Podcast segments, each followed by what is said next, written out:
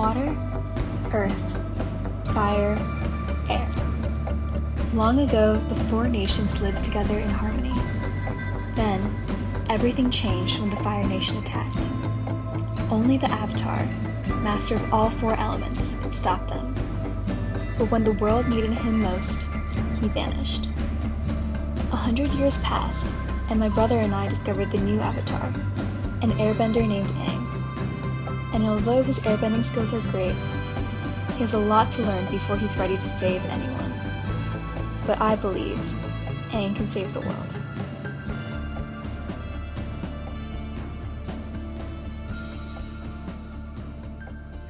Hello, everybody, and welcome back to What's Appa, a rewatch podcast of the greatest show ever, Avatar The Last Airbender. I'm Joyce. I'm Justin.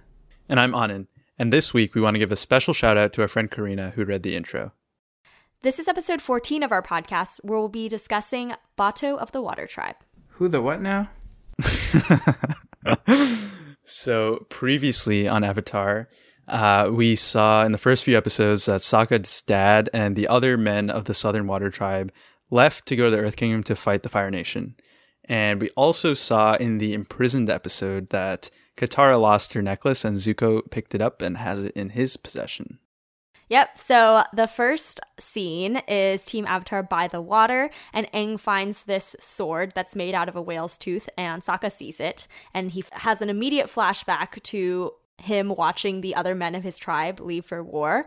And the coloring here is all bluish, and it made me think that, like, wait a second, flashbacks aren't all colored yellow. But then again, this huh. is kind of a sad flashback. It's also a water tribe flashback, and I feel like most of the flashbacks we've seen are Aang flashbacks. So I wonder if flashbacks are just colored by tribe or nation or by emotion. I'm not sure. It's unclear now to me. I like to think it's emotion, but that'd be kind of weird because then like water tribe people dream in blue. mm.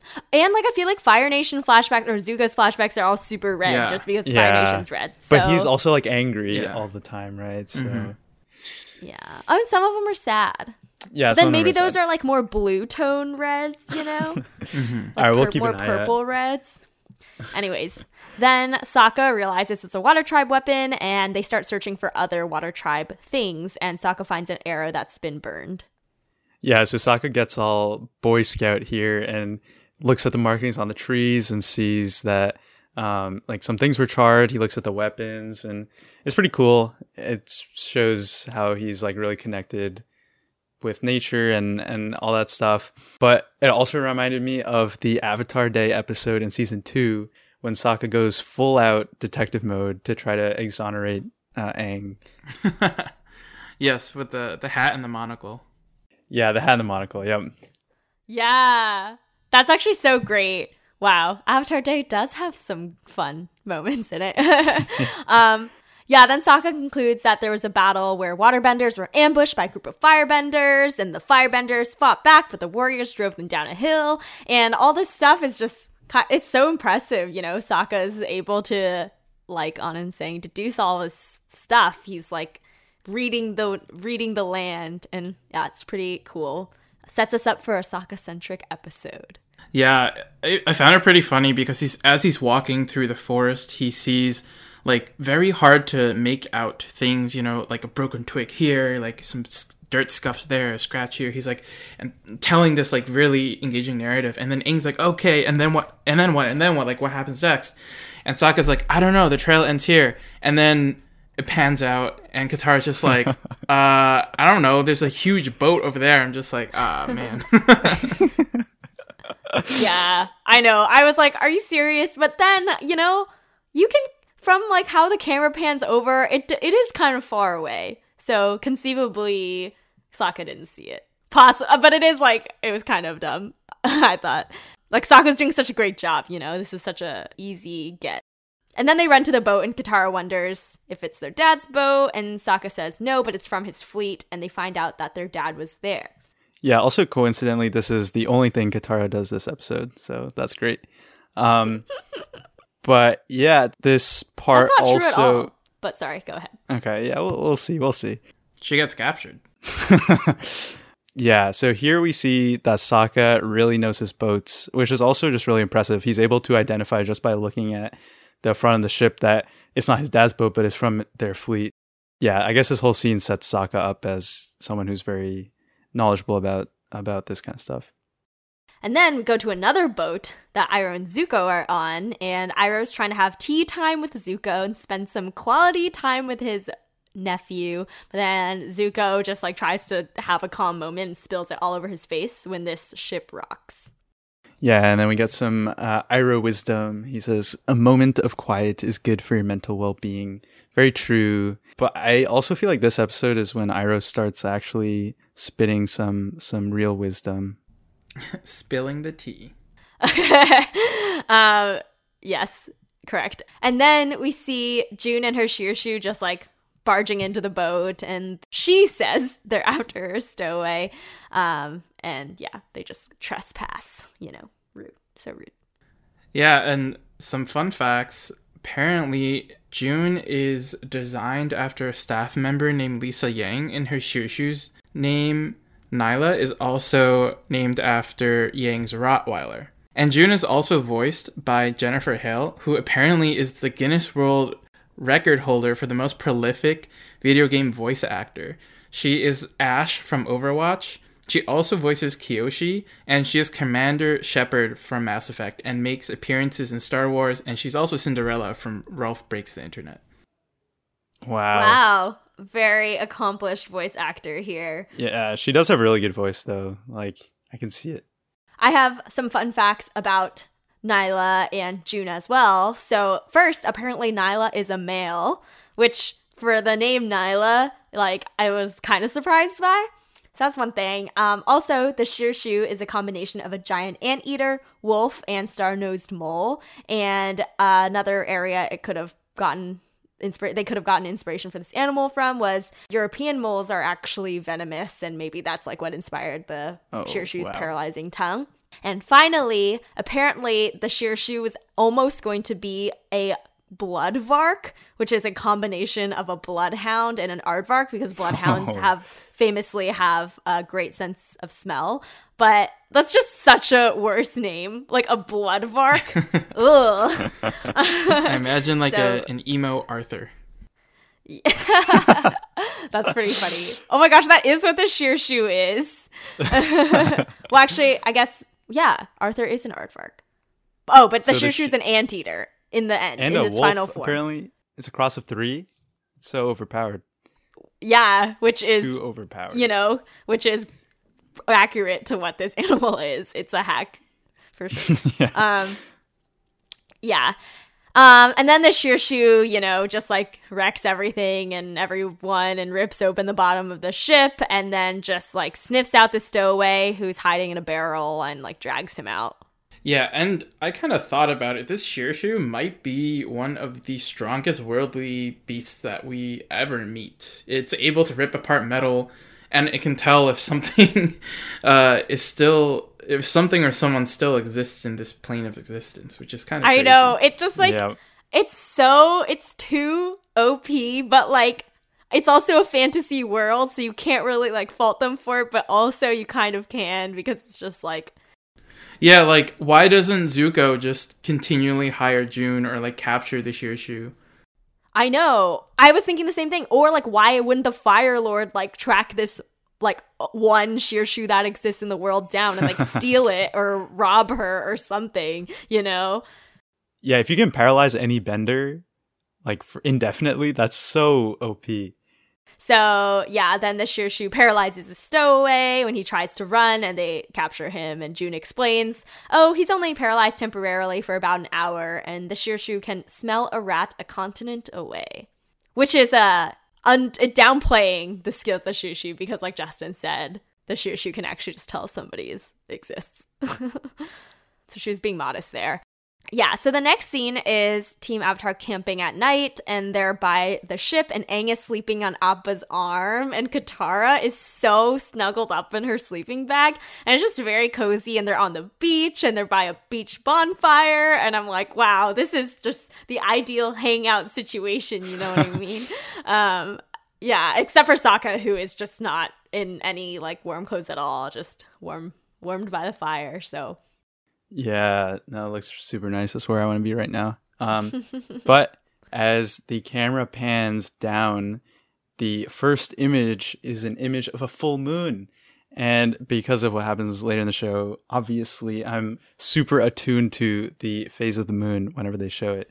So, I mean, yeah, it, it doesn't really end up connecting to the episode at all, but um, it just primed me for some shenanigans to go down. But I guess, you know, I guess it just means it was more a water tribe related episode. So maybe it was hinting at some more water tribe related stuff.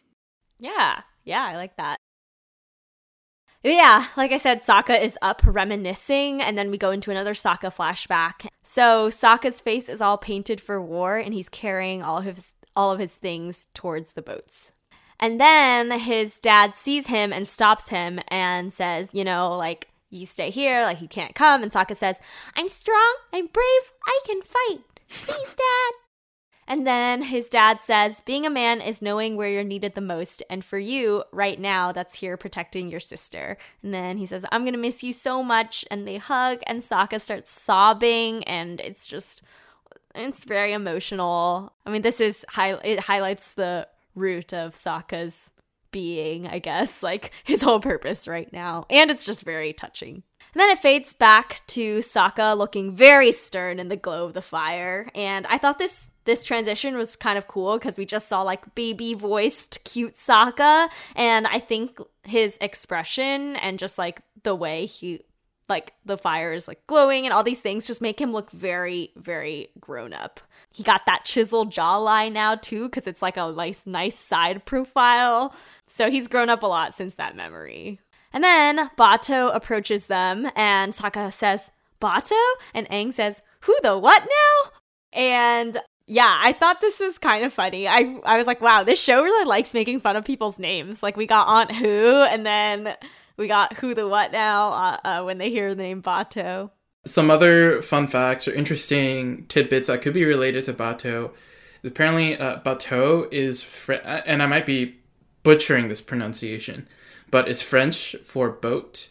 Um, and Bato is also an anagram for boat. So both very boat-like names. Yeah. Yeah. and his name doesn't have a K, and he's from the Water Tribe. So Whoa. maybe they were up to something there with that name. Yeah. I know they're like, oh, should we go for the K or should we go for the the boat joke? yeah. Yeah, and when he when they realize it's him, Sokka and Katara are very excited to see him and embrace him. Uh, and we can see that either they are very short or he is very tall. And a fun fact is that Bato is actually the tallest of the Southern Water Tribe warriors. And then Aang tries to introduce himself. He's kind of lingering back and he's completely ignored. Yeah, so the first half of this episode, they really try to play up the fact that Aang is just totally left out. But even this time when he's introducing himself and he's just totally ignored, just felt really weird and not super believable. And I feel like it happens a couple times. I don't know. I've definitely experienced this, at least in my personal life, you know, when you're out with a friend and you run into some old friend that they know and they, they strike up a conversation and you're just kind of awkwardly standing to the side. I think Aang does kind of introduce himself when they're in the middle of a hug. Uh, and Bato does acknowledge Aang at the end of this scene where he like kind of turns around and like gestures for him to come. Uh, but yeah, I do agree. I think this is kind of at least a socially awkward experience, and Aang is kind of used to being the center of attention because he's the avatar, and I think this is a start of him feeling left out. Yeah, totally. I I I feel like there are just so many social dynamics in this episode that we can kind of analyze, I guess. Um, but yeah, I, I kind of agree. I thought they felt a little unnatural, and I definitely did not like watching them.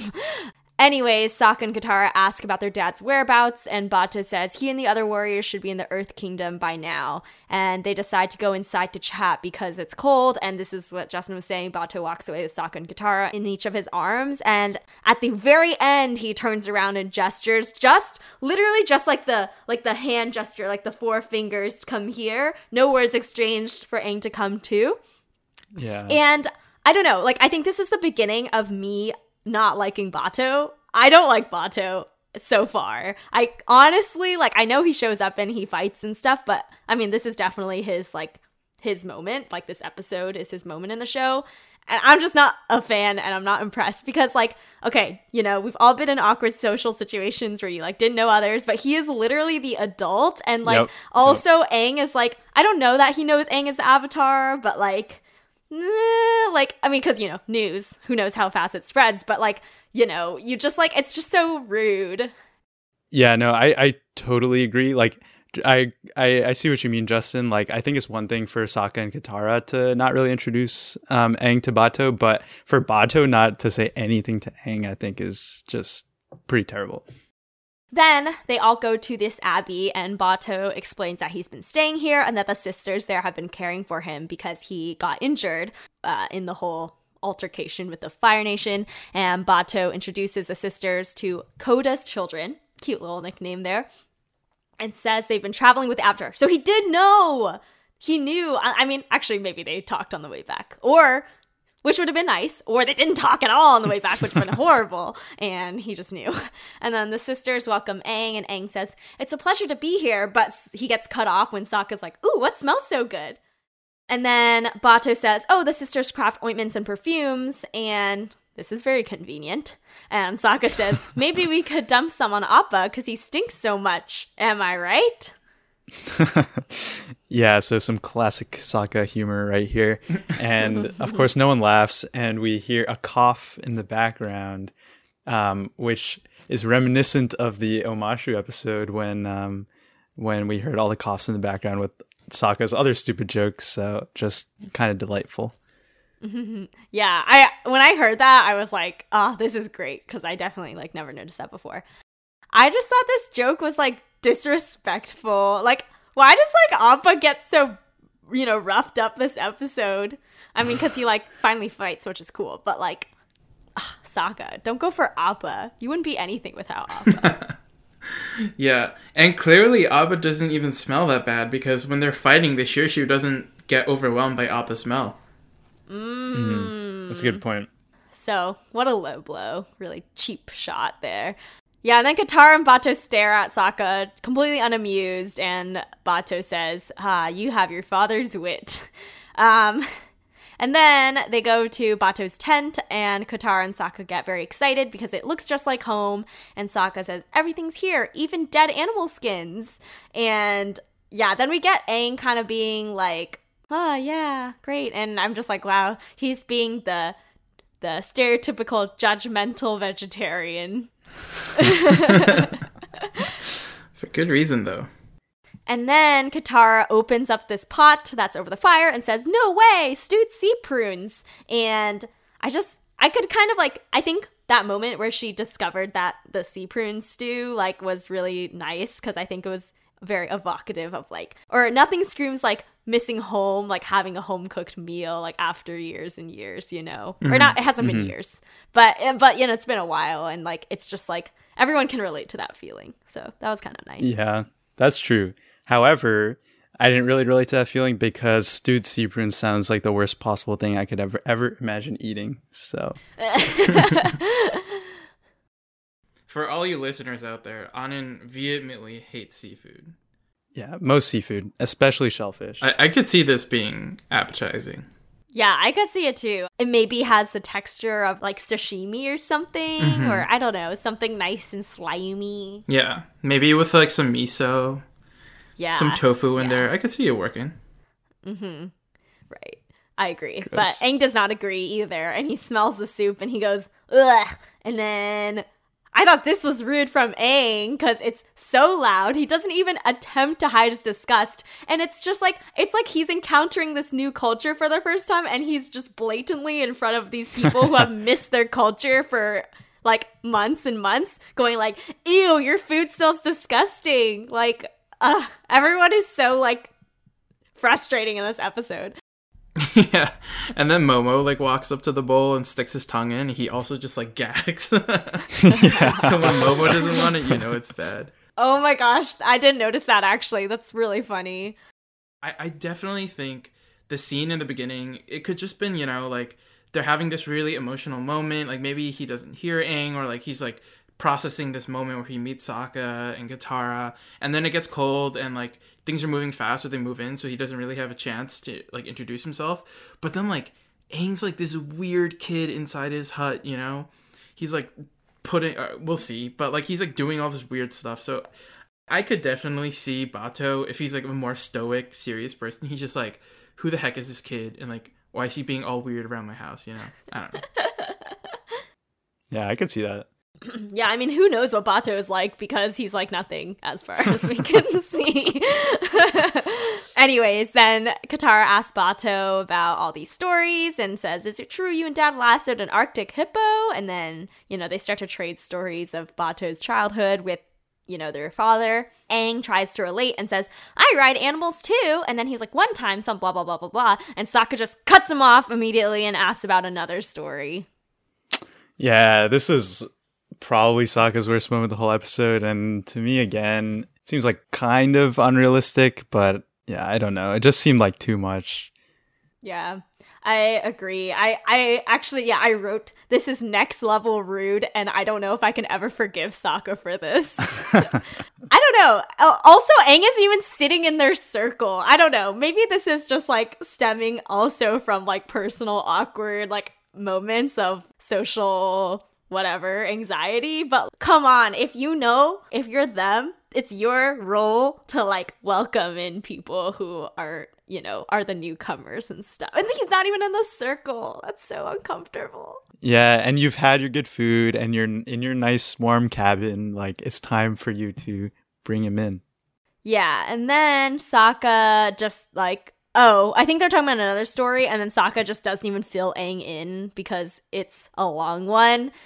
Which is fair. Okay, I'll like accept, you know, they don't have that much time, and that's like totally something you would say. Like, we'll talk about it later. But Aang does slump over in the background and just looks like really sad. Then he puts on like they just keep talking and he's in the background just like pulling his own shenanigans because no one's paying attention to him and he puts on this animal skin and bato tells him to like put it down and he walks away feeling really lonely. Bato also uses kind of a stern tone but you know it is kind of a sacred sacred headpiece so that's fair i guess. But anyways poor Aang feels bad um then the next scene is june in the bar and she's wrestling a super buff guy. Yeah, and if you're paying attention to who that guy is and you play Smash at all, because I think any anyone else would just be too old, but apparently that's Ryu from Street Fighter, just showing how strong June actually is. Yeah. and then Zuko and Iroh enter, and Zuko's like, out of my way, step aside, filth, and just like shoving everyone aside. And yeah. and then Iroh says, he means no offense. I'm certain you bathe regularly, which is, uh, good Iroh moment. And then Zuko asks to talk to June, and she says, Oh, if it isn't my new friends, Angry Boy and Uncle Lazy. And she pretty much just nails them. Like, she just like had one look at them and like she's like nailed what they are for like the rest of the season until like the finale, I guess.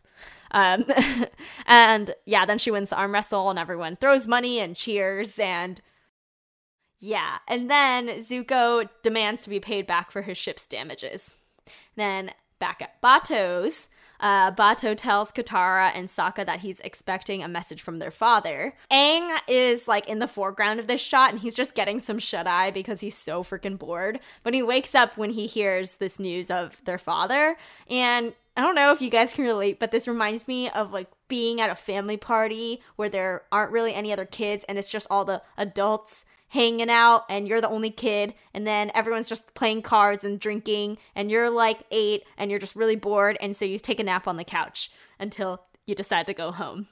Relatable or not relatable? Because I feel like this is my experience. Is this an only child thing? I'm not sure, but I, I think it's an only child thing. I've always had like tons of cousins, or at the very least, my sister to to play with. Yeah, it's an only child thing. I'm sorry. it's okay. But me and Aang are like connected in our souls. And then Bato says, if you wait here until the message arrives, you can come with me and see your father again. And then Aang looks super worried and he leaves the room and goes for a walk. And yeah, I I think I was wondering if like I think it's his like emotions are twofold. Like he's feeling neglected and he also is like miss sad because he doesn't have his own family or his own culture, you know, to mm-hmm. Yeah, that's a good to point. f- you know to relate to and and Katara and Sokka do. And you know up until this point it was okay because like the three of them were their unit. But now Katara and Sokka like do have their their family that they can go back to and he doesn't. Um and then Sokka says oh we'd love to but we can't. We have to take Aang to the North Pole first. And uh, it's just so annoying because it's like yes Aang left right before this happened great Yep. yeah, it's too convenient. And then Aang, uh, Aang leaves and he's perched on the head of the ship and says, I can't believe they would leave me. And then he hears this horse neighing and this earthbender soldier is coming, approaching on one of these like ostrich horse things.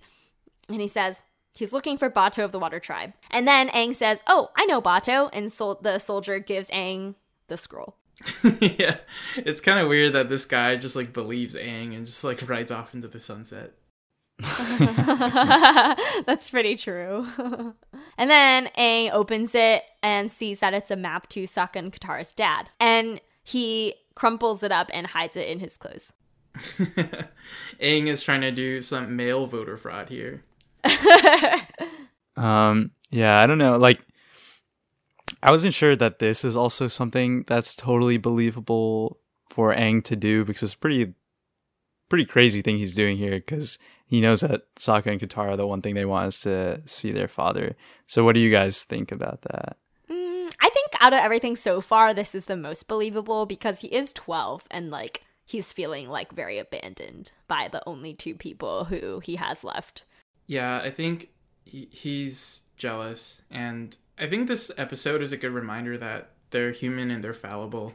And as much as they were caricatures in the previous episodes, I think this is starting to come into the light where we see a lot of character development and like interesting social situations, which makes the show so great. Yeah, but it's also, I think, one of his worst moments. Super quick comment on the next scene. Uh, it's like then we see Zuko and Iroh and June going around and like tracking Katara. And I just want to mention that when they visit the herbalist, that is a goof because only Aang ever goes to the herbalist. Katara never goes there. And so they shouldn't like track her scent there. Oh, yeah, that's actually that's a good point. Yeah, I did not catch that myself, but I thought it was a very interesting cinema sin. Anyways, then Aang returns to Bato's tent and he says, Hey everyone, sorry I was gone so long. And Katara says, Hey Aang, didn't even realize you left. Which is just kind of an ouch. it's like believable, but ouch. Yeah, I just think it's interesting. Katara has been very neglectful of him the past two episodes, and I guess it makes more sense in this moment, but like last episode was a little unbelievable, and it's just, it's sad. I feel like they've regressed in their relationship. Yeah, because at the end of the last episode, she just realized that he was the one for her, and now she's back to ignoring him. yeah, that's a good point. Yeah, and then Aang starts to be overly nice because he just feels super guilty and he's like, I could go for some delicious sea prunes and starts chowing it all down and then quickly spitting it all out. And then the next scene is the morning in the Abbey or the next day. Aang airbends some hay to Appa at the very beginning of the scene. I thought this was cool because airbending equals telekinesis in a way, or like in effect. Can you just move anything around by bending the air around it? Because that's a pretty good practical everyday airbending move. And yeah, then this map falls out of his clothes, and the sister picks it up and says, "Aha! I caught you!" And he like gets really nervous and say, and then she says, "Littering in the courtyard." And yeah, Aang apologizes, but he feels really guilty, and I think it is good that they show Aang's guilt slowly consuming him through the episode. Mhm. It's very that part is believable for sure. And then the next scene is the gang at the ship, and Aang sees the horse tracks and gets nervous and covers them up. And I was like, haha, literally covering his tracks. And then and then uh Bato is showing the kids the ship and Sokka finds out that it's the ship that his father took Bato ice dodging in. Anyways, and then Bato asks about Sokka's first ice dodging trip. And I just thought, "Oh, Bato, Have you no tact? yeah, he doesn't. He really doesn't. He is such an average character. Um, And, you know, it's only just so we can see Sokka be really sad about it. Yeah. So then they explain that ice dodging is a rite of passage for men of the Southern Water Tribe at the age of 14. And it's cool because yeah, the the water tribes are based off Inuit cultures and a lot of indigenous cultures have rite of passage ceremonies where, you know, young usually the boys at a certain age do some like act to show their bravery or courage and then they become adults. So it's cool that they incorporated that part of the culture into it. And also it's cool that the ice dodging is the rite of passage. Like I think that's a really creative thing given their environment and, and where they live. So I thought that was cool. Yeah, yeah, it is pretty neat. Uh, and then Katara says, no, Sokka never got to go. And then Bato says, oh, I forgot, you were too young. And then Bato's like, okay, well, I'm going to take you ice dodging. And I'm like, okay, better, better, but not good enough.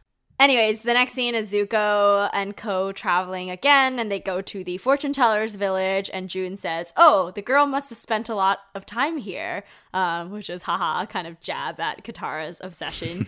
and then Aunt Wu says to Iroh, "Care to hear your fortune, handsome?" Ew. Mm. Yeah, and then Iroh says, At my age, there's really only one big surprise left, and I just as soon leave it a mystery. More wise words. I know, this one actually like So gave good. me not like goosebumps, but I wrote I was just like, wow, this is an amazing quote. That was a really good line. Yeah. Yeah, yeah, yeah. So they go ice dodging, but instead of dodging ice, they're dodging rocks. Yeah, so Sokka steers and calls the shots, and Katara is handling the mainsail, and Aang controls the jib. And Bato says, Your position is about trust. And Aang completely loses his chill and says, I know that. Why wouldn't I know that? I'm the Avatar. I know about trust. you know, Aang was a really good liar at one point, and now he's a really bad one. or, well, I guess he's not lying, but like, yeah, he does not have it together. And then they do it. They do the ice dodging thing, and there are just so many boating terms. And at one point, Sokka says, Helm to lee to Aang, and Aang's like, What does that mean? And yeah, I just didn't know what any of this meant. And so, let's define them. Oh, thank you. Yeah, of course. I did the work of finding all the definitions, the the hard labor of googling and clicking on the first Wikipedia link. So a mainsail is the bigger sail. If you like look at the classic two sail sailboat that you could draw on like doodles, the mainsail is the big one, and the jib is the small triangular one that um, is used more for steering. And then helm to lee is not a real saying, I don't think. But lee helm is the tendency of a sailboat to turn away from the wind. And the helm is the steering wheel or like the rudder, and lee is the wind. So helm to lee could mean steer towards the wind or something. And Then they make it through uh, the first round, but then there are even more rocks. And Bato says, You know, Sokka, you've already proven yourself. Um, but he's like, Ah, whatever. He wants to keep going. Yeah, and I was kind of surprised because clearly Sokka is super overconfident because he's doing well and he wants to do super well. And then he's really kind of overconfident here, but they actually succeed and nothing really went wrong. So it was just interesting. Like I, as soon as Sokka got like so cocky that he was like, "Yeah, we're gonna do it," I was like, "Oh, something's gonna go wrong," but nothing went wrong. So I guess it's an impressive moment for Sokka. Yeah, I definitely thought it was impressive. I actually didn't read it as cocky at all. I thought it, I read it as very self assured. Hmm. I, I thought especially because Bato was saying no, but also like, what is Bato? He's a nothing. So oh man. Yeah, I don't know. It is a little foolhardy though. Yeah. He could have could have killed the Avatar. yeah, yeah, it was a pretty bold plan when we see it in action. But yeah, Sokka tells Aang to put air in the sail and Katara to put water between the ship and the rocks. Yeah, so to me, I mean, if this is a uh, a rite of passage for Sokka, it seems a little like cheating that he can use the bending of Katara and Aang. But at the same time, I, I guess it shows that he is a good leader in that he uses the tools at his disposal to succeed. So it is a good move on his part. And he thinks outside the box, you know? Yeah, yeah, yeah, that's true. But yeah, they sail right over the rocks, easy peasy, and they make it through safely. So after ice dodging, Bato marks Sokka with the mark of the wise, Katara with the mark of the brave, and Aang with the mark of the trusted, and tells Aang that he is now an honorary member of the Water Tribe. And yeah, for at first I was like, oh, I don't know about this whole trusted thing. Like, why? Why is handling the jib more trust? And why is this mark the mark of trust? And why give it to Aang other than to make him feel really guilty? Mhm, It mhm. kind of reminded me of the line about him being a powerful, what a powerful bender that kid is. Yeah, yeah. But actually, upon doing some more research, this is kind of the justification that I read for giving each of them the marks that they received. So, Mark of the Wise for Sokka, because he's the leader, he had to make decisions. Like, yeah, it kind of makes sense. Mark of the Brave for Katara, because she had to secure the mainsail. And the mainsail, you have to prevail. When you're working the mainsail, you have to, quote, prevail against the brutal winds. Hmm. So, yeah, brave. And then Mark of the Trusted because Aang controlled the jib in order to successfully navigate, which relates to trust because without having a steady hand, everyone goes down. Because you have to, like, be oh, steady Oh, I with the to navigate with the jib. I guess you know some a little little something about that, Joyce, being a coxswain and all that. Yeah, you know, everyone trusts me so much. I can do no wrong. I'm not the imposter. So then Aang feels too guilty and he says, You can't trust me, and gives them the map.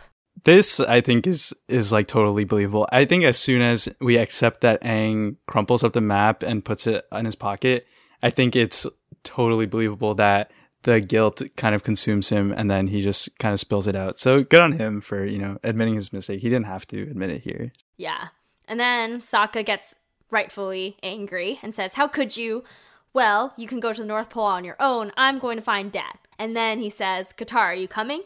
And Katara says, I'm with you, Sokka. Yeah, are you- are you kidding me? Like, uh, do we remember the second episode when Katara was willing to be banished from her tribe to go away with Aang and help him on his journey?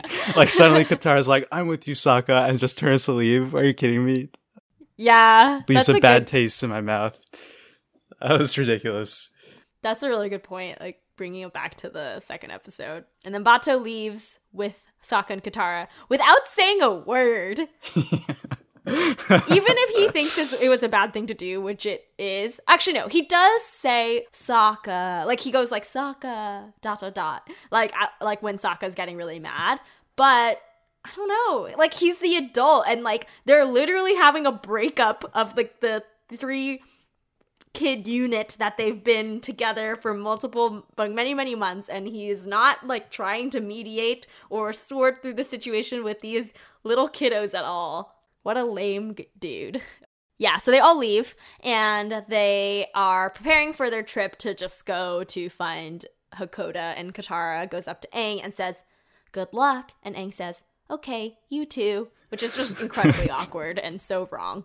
And then Aang leaves with Appa and Momo and then Sokka, Katara, and Bato are walking in the woods and they hear a wolf call, and Katara says, The wolf sounds so sad. And Bato says, Oh, it's been separated from the pack. And Bato says, I understand that pain, and says that's how he felt when he was left behind. And then Sokka recalls the memory of watching the ship sail away from the Southern Water Tribe. And then Sokka says, he realizes, we need to go back. I want to see dad, but helping Aang is where we're needed the most.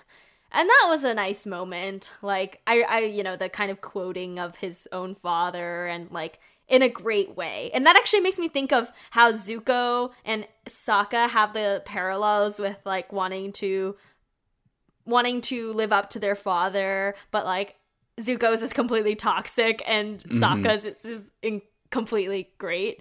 Um, and Zuko tried to do it a couple episodes ago with being a dick to the helms pe- helmsman, and then now Sokka is doing it by being good. And and and the timing is fitting. I mean, I think obviously it was planned this way, but Sokka finally has the rite of passage moment where he's like now basically officially a man. Yeah, and now now that he's a man, like the whole quote like finally comes together, like his father's quote that you need to know where you need to be. So I thought it was nice as first like action as someone who has become an adult is is this. So. Yeah, and then um Sokka's like, yeah, we need to go back, and Katara's like, you're right, and like what? Like this doesn't make any sense. Katara is such a nothing in this episode. Like she didn't put up any resistance when they left, and now she just like just agrees with like you're right. Okay, let's go back. Like it's just Aang. Yeah, like okay. There's, there's nothing there. There's no emotion there. Yeah, I know. I agree. I feel like there's never room for Sokka and Katara to be both real people in any one episode. An episode. I think it's not that weird, at least when they leave, because if she has to choose between her brother and Aang, especially this early on, obviously I think she would choose her brother every time. But yeah, I do think it's weird she doesn't have like an I told you so or mo- kind of moment here. Although I think in season three there are a few episodes where they are both real people and they have like real discussions, especially when she goes to you know try to get vengeance on the man who like killed their mother. Sokka's actually makes some good points. yeah, that's true. That's why season three is the best, and it but it takes a while. yeah, season three is not the best, but the show definitely does mature a lot uh, after the first season. So So the next scene is the Shirshu people finding Katara, and June says, "So this is your girlfriend? No wonder she left. She's way too pretty for you." And Zutara, Zutara, and then Zuko asks where Aang is, and Sokka says he's long gone, and he's like, "Do you think I'm stupid?" And then they try to run, or Sokka and Katara try to run, and the Shirshu paralyzes them. And the Shirshu sniffs out the map from Katara's backpack, which is like, okay, the Shirshu is already way too freaking powerful. It can also sniff out the next scent that is the correct scent to be following. like, that's true. how is this happening? Then they, uh, I'll go back to the Abbey, and it's the fight scene. So they have, uh, they go back, and Aang also comes back because he realizes that they're going after Katara, and he and Appa takes down the Shirshu, and yeah, they start to fight each other. Yeah, and so meanwhile, Iroh is in the corner and he smells perfume and he kind of likes it, and then he kind of sneaks it away. So Iroh's Iroh's stealing here, which is also a little questionable. And then like June gets struck down and then Iroh goes to wake her up and then she gets back on her shirshu like like he taps her awake and she like wakes up and then she like scowls and then goes away. But then he like smiles really big right after that. So he's such a weirdo. And then Aang sees the necklace on Zuko's wrist and starts to they start to fight around this well. And he starts to like shape shift on top of this well. Um and it's pretty cool because he wants to get closer to Zuko without being burned. And this is like definitely the highlight of the action sequence for me. This face off between Zuko and Aang in very, very close proximity. So it's like less about bending. I mean, Zuko's still bending, but it's like they're kind of just fighting like martial arts style. Yeah, it's like all about the movement. I really like this fight scene. I think it might be the best of the show to this point. They're basically just dancing around the well, and it's really cool. And the dancing kind of also reminds me of the Firebending Masters when Aang and Zuko actually do a dance, like together instead of fighting. Aww. but the the choreography here is really cool and and I really like it. Also, one thing I like about this fight in general is you kind of have Appa fighting um, the Shirshu and June, and then Zuko fighting Aang. But then they actually like cross over. Like at some point, like the Shirshu like attacks Aang, and then they like fight. And I like when the show like does that. They have like these people that eh, like all interplay with each other, and they get some really like good choreography in this fight. Yeah, and then the sis, the sister, one of the sisters, revitalizes Sokka and Katara with some of the perfume, and Sokka says, "Oh, that thing sees with its nose. Let's give it something to look at." So smart and so clever, Sokka. Mm-hmm. So they dump out all the perfume, and Katara bends it to surround the Shirshu, which is pretty cool too. And the Shirshu gets like high off of all this scent. Like you see the Shirshu's point of view, and it's just like super trippy. And then it starts to just paralyze people randomly and flick its tongue out and kind of falls over. And then June gets struck, and Zuko and and Iroh maybe because June is lying on top of Iroh, and Zuko says, "Uncle, I didn't see you get hit with the tongue." And Uncle Iroh goes, "Shh," and then June like opens her eyes and just looks so mad, rightfully so. But the girl can't move. Yeah, some definitely very questionable sexual harassment happening. Yeah, this is like uh, nervous laughter. We need to cancel Iroh. I know, seriously. That's the end of the fight scene, and then Team Avatar is riding the sky, and Aang asks, So, where are we going? And Sokka and Katara say, Oh, to the North Pole, because you're our family, and right now you need us more. And Sokka says that, and Katara says, And we need you. And Aang gets all cute here, and he's like, I wish I could give you a piece of home, Katara. Maybe something like this? It's like a longer quote and she's like yeah it's all it's all good. And then he holds up the necklace that he got back and you know she's super excited to be reunited with it because it has been a long time since she lost that necklace. And Aang says oh Zuko said to be sure to I got it to you which is pretty funny. And then Katara says, Oh, that's so sweet of Zuko. Would you give him a kiss for me when you see him? And Katara kisses Aang on the cheek and he blushes and he's like twiddling his thumbs too. It's it's definitely like very cute. I think this is one of their before it was the fortune teller where everything was like so like forced, I guess. But yeah, this this one was nice. And then we have Avatar Love playing in the background and all. And it's nice. But um, wasn't the kiss meant for Zuko? So it's really a Zutara moment. Right it's really a Zutara moment. By this point in the show, both Zuko and Aang have given her the betrothal necklace. Oh! Dun dun dun. Wow. Uh, Katara. She's too good. And that's the episode. So let's go on to our ratings. So I will give this episode a three. I think the only redeeming part of this episode, I think there are two redeeming parts of the episode. I think the fight at the end was really cool. I thought the choreography was really good. And I also think June is a really likable character. So I think those are the redeeming parts of it. I think we uh, kind of belabored like what we don't like about it. I think the plot, a lot of it is super contrived. And Katara, okay, she does bend the perfume onto the Shirshu. That's literally the only thing she does this episode, so she's not really a character. Oh, also, sorry, I forgot. I think Sokka kind of growing in this episode is also one of the redeeming features. But overall, so much of the episode is just so much like contrived, like awkward social situations, and I'm not a huge fan of that. Yeah, I think I give this a five. It's like a perfectly average episode. I didn't find anything particularly amazing. The choreography, I do agree, was really, really great. If you do get a chance, I would go back and watch that fight yeah, I also agree. It's kind of like a dance. The cadence where they were fighting over the well almost felt like the dance they that Aang and the Fire Nation students have. I don't know. oh, felt kind of cool. Yeah. Yeah, I don't hate the contrived social situations as much. I feel like there's a lot of very contrived social situations throughout a lot of Avatar, but I think what they were exploring here, the loneliness that Aang feels, him realizing that like his family, Sokka and Katara, they actually have a family. Maybe that is some like deeper issues that he has to deal with that surface here, that jealousy, exploring that, exploring Sokka and Katara's, you know, homesickness. I think they're they could have done more to explore it, but I, I think they're interesting ideas to explore. Yeah, Bato was a little flat, but at the same time, for a contrived situation, like it's an interesting one to explore at the very least. So I, I didn't it didn't bother me as much.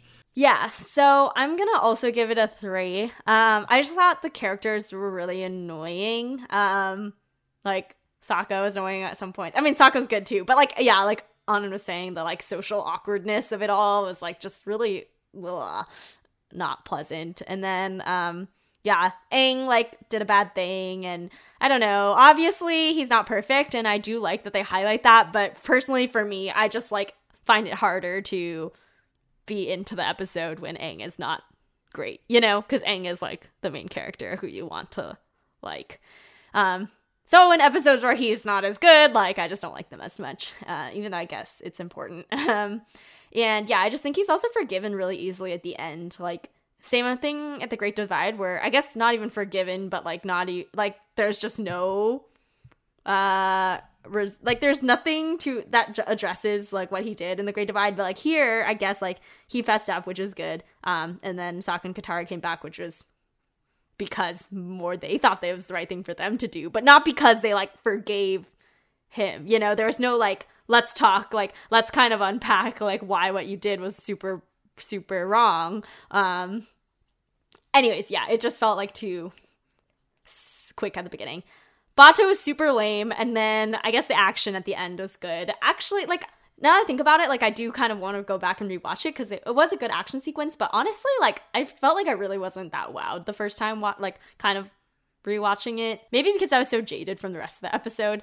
But Appa gets his moment to shine. Aang and Zuko actually face off, but I wasn't like wowed until like now thinking about it. It was a really good action scene. Yeah, and Sokka gets nice moment. So yeah, I also think it's nice because it does build suspense for Sokka and Katara finally reuniting with their dad, which I read somewhere that like it actually doesn't happen until season season two, which I didn't realize, but it's a long time, you know, a long build up, and it's kind of nice. It, it provides a lot of that. It helps feel make that moment feel momentous. It was fine. It was less than fine. So a three it is. And that concludes this episode of the podcast. So, thank you guys so much for listening. We hope you enjoyed our discussion of Bato of the Water Tribe. As always, we release on What's Up on Wednesdays, so we'll see you next time for our discussion of The Deserter. If you want to stay up to date on when we release or submit thoughts or questions about the episodes, feel free to follow us on Instagram at, at what's underscore appa, like our Facebook page, or you can email us at whatsappapod at gmail.com. Also, subscribe to our podcast on Apple or Spotify or wherever you get your podcasts if you like the episode and you want to hear more. And be sure to hit us with a five star rating if you liked what you heard. Um, thanks again, and we'll see you guys next time. Bye. Bye. Flameo, Hotman.